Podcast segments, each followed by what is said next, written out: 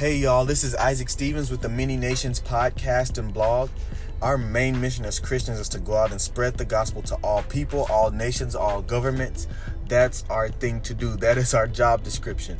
And that really starts off with our personal relationship with the Lord Jesus Christ. So, this podcast and blog is going to be exploring topics, very general topics sometimes, and very practical topics sometimes but topics that help us grow in our relationship with Christ. That way, when we need to go out into our workplace, when we travel, when we go eat food, when we go shop, we can spread the gospel effectively because we've been cultivating that relationship with Christ in ourselves that whole time. So I hope you guys enjoy these topics and are able to interact with these topics and have conversations over these topics. If there's stuff you don't agree with or you do agree with, feel free to hit me up and let's have an open discussion because that's what the church is about. Thank you guys for listening and I love y'all.